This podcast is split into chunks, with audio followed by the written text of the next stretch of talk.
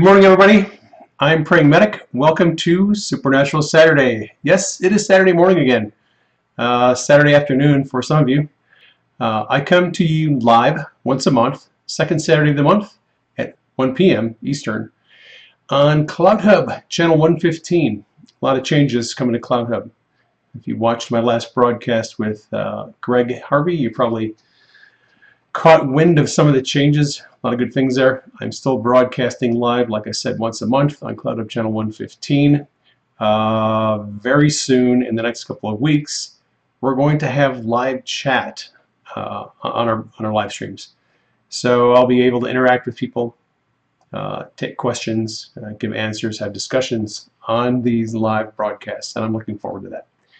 I have been going through over the last uh, year and a half, going through the chapters in my book, Hearing God's Voice Made Simple. And we came to the very last chapter in the book today. That is chapter 23, and the chapter title is The Greatest of These. So last month, uh, we looked at three gifts of the Spirit that Paul discussed in 1 Corinthians. He talked about the gift of uh, discerning spirits, word of wisdom, and the word of knowledge. And in that in that chapter, Paul um, discusses all, all the different gifts of the Holy Spirit, which are really manifestations of the Spirit. They're manifestations of God's uh, presence, and they're manifestations that are intended to display God's nature. So, and, and reveal His His plans. So in that chapter, Paul is, is exhorting uh, the church in Corinth uh, about the spiritual gifts. And he's talking about how advanced they are. Uh, they, of all the early churches that Paul wrote to, church in Ephesus, other churches, um, the church in Corinth was by far the most spiritually gifted church they far exceeded every other church in the operate, in operation of the gifts of the Holy Spirit. And a lot of people think that operating in the, in the gifts of the Spirit, gift of prophecy, word of knowledge, word of wisdom, uh, is a sign that you're a spiritually mature person. And that is not true. Uh, because Paul had more rebukes for the church of Corinth for their spiritual immaturity than for any other church that there was. So uh, a little bit of a paradox there because the church in Corinth was at the same time both the most spiritually gifted church and the most spiritually immature church.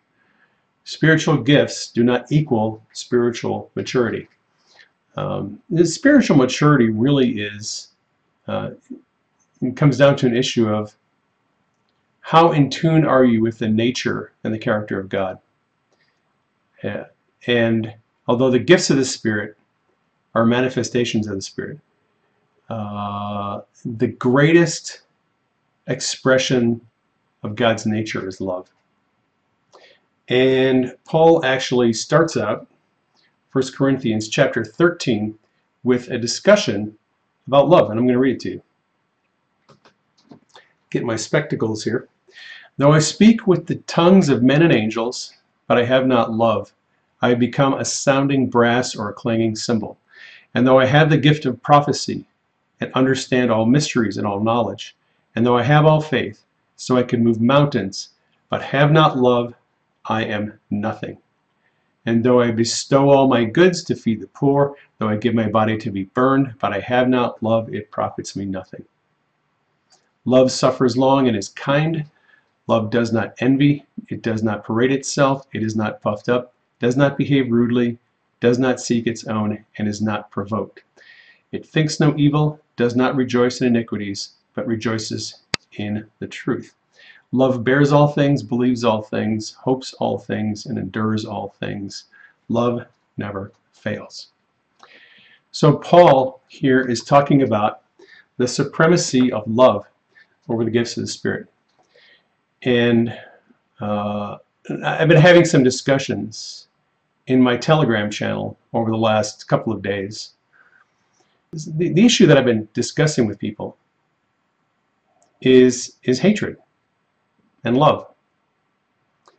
And you know there are these people out there who think that uh, think that they've identified a group of people who are deserving of our hate.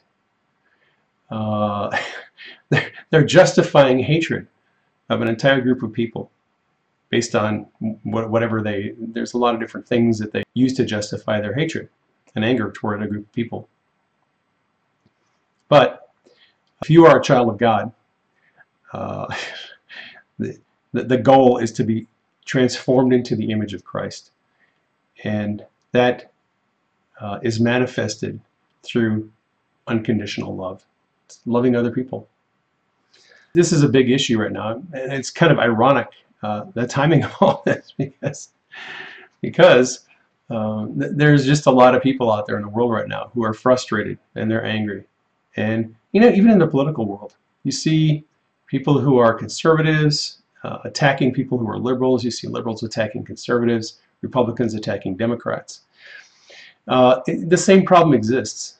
We're trying to justify hating a group of people. We call them libtards, you know, you call them, you know, Trump-tards, Q-tards. There's all these names being thrown around in, in the political discussions.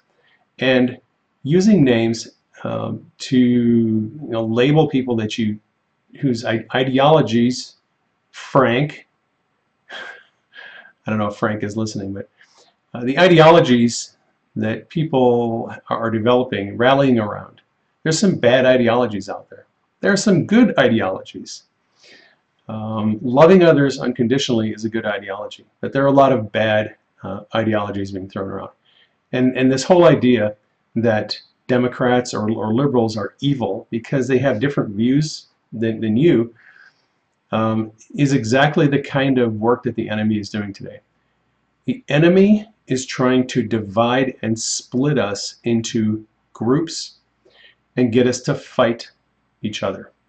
And the goal of Satan has always been to get humanity to divide and split and to cause us to hate other groups of people, skin color, race, belief systems, religion, whatever, uh, your political belief, views, the, the plan of the enemy is to divide us and to get us fighting amongst uh, one another. It, and that is always rooted in stirring up and developing and, and rationalizing hatred of other people. And here in 1 Corinthians 13, Paul is simply telling believers these, the supreme manifestation of God's character is love. And uh, that is that is the goal above everything else that we do above our knowledge above the great revelation we receive whether we you know speak in tongues or see angels or whatever none of that matters if we don't display godly character which is epitomized by love love is the bottom line and I have um, taken some steps in my telegram channel to remove people who are spreading hatred. They're legitimizing, they're trying to legitimize hatred, and I'm not going to tolerate it. You're allowed to believe whatever you want. This is a free country, free world. Uh, I, I, very much believe in freedom of thought and free speech. However, uh, on social media, on my, I have a Telegram channel now, it's my channel, I'm responsible for moderating the content on there. Uh, and, and I've made it very clear from the very beginning, I don't tolerate people um, making personal attacks on others, uh, spreading hatred, and, and that's my bottom line. So I kind of uh, I played the dad card yesterday on my Telegram channel, and I told people, look, if you're in my channel to spread hatred and to legitimize hatred of other people, uh, I would rather you not be in my channel. And it just, it's not that hard of an you know, to understand.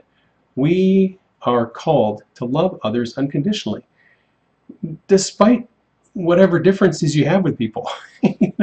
you might be a Republican, you might be a liberal or conservative or Democrat. It doesn't, that's, that's not the issue. The issue is every single person is made in the image of God. And God has a plan for each of us. And the only way we're ever going to fulfill God's destiny and plan for our life is to follow His uh, blueprint, follow His plan, His destiny for us. And that begins by becoming a loving person. We did not love God first. He loved us first. And until you feel and know the love of God, you can't love others unconditionally. It's pretty simple. The love of God, the love that God shows to us, the love that He demonstrates to us, gives us the capacity to love others unconditionally. And look, I, I know it's hard. It's very difficult to love others that you don't agree with. People who drive you crazy, people that get on your nerves, people whose ideologies you don't agree with. But the whole point of that is that once you develop a relationship with God and once you feel and know His love personally, it gives you the capacity to demonstrate that unconditional love toward others. You're not going to love others unconditionally until you first know the love of God. That's it. I could drop my mic right now and end this broadcast. But I, know, I just felt like today was a good day to bring up this subject. Uh, we are being conformed into the image of Christ. And that image is unconditional love toward others. His death on the cross, his death for us, is the greatest demonstration of unconditional love you'll ever see. And I would just encourage you to let his love transform you and change you into the person he wants you to be. That's what a relationship with God is all about. It's being transformed into his image. And his image is love. God is love. That is the epitome of God's character. Short broadcast today. I hope this has encouraged you. Uh, I am working on some projects, working on some books, um, hoping to do more live broadcasts in the very near future. Uh, I'll keep you guys updated uh, as I get more information on that. Like I said, CloutHub is changing and they're going to be adding live chat to the, to the videos, uh, the live streaming on there. So I'll be talking with Jeff Brain, the CEO of CloutHub, see when that's going to get rolled out and uh, keep you updated on that. All right, thanks for joining me on the on the broadcast and on the replay. I love you all. Uh, please keep me in prayer. Keep Denise in prayer. Keep President Trump in prayer. Love you all. Take care. I'll catch you on the next broadcast.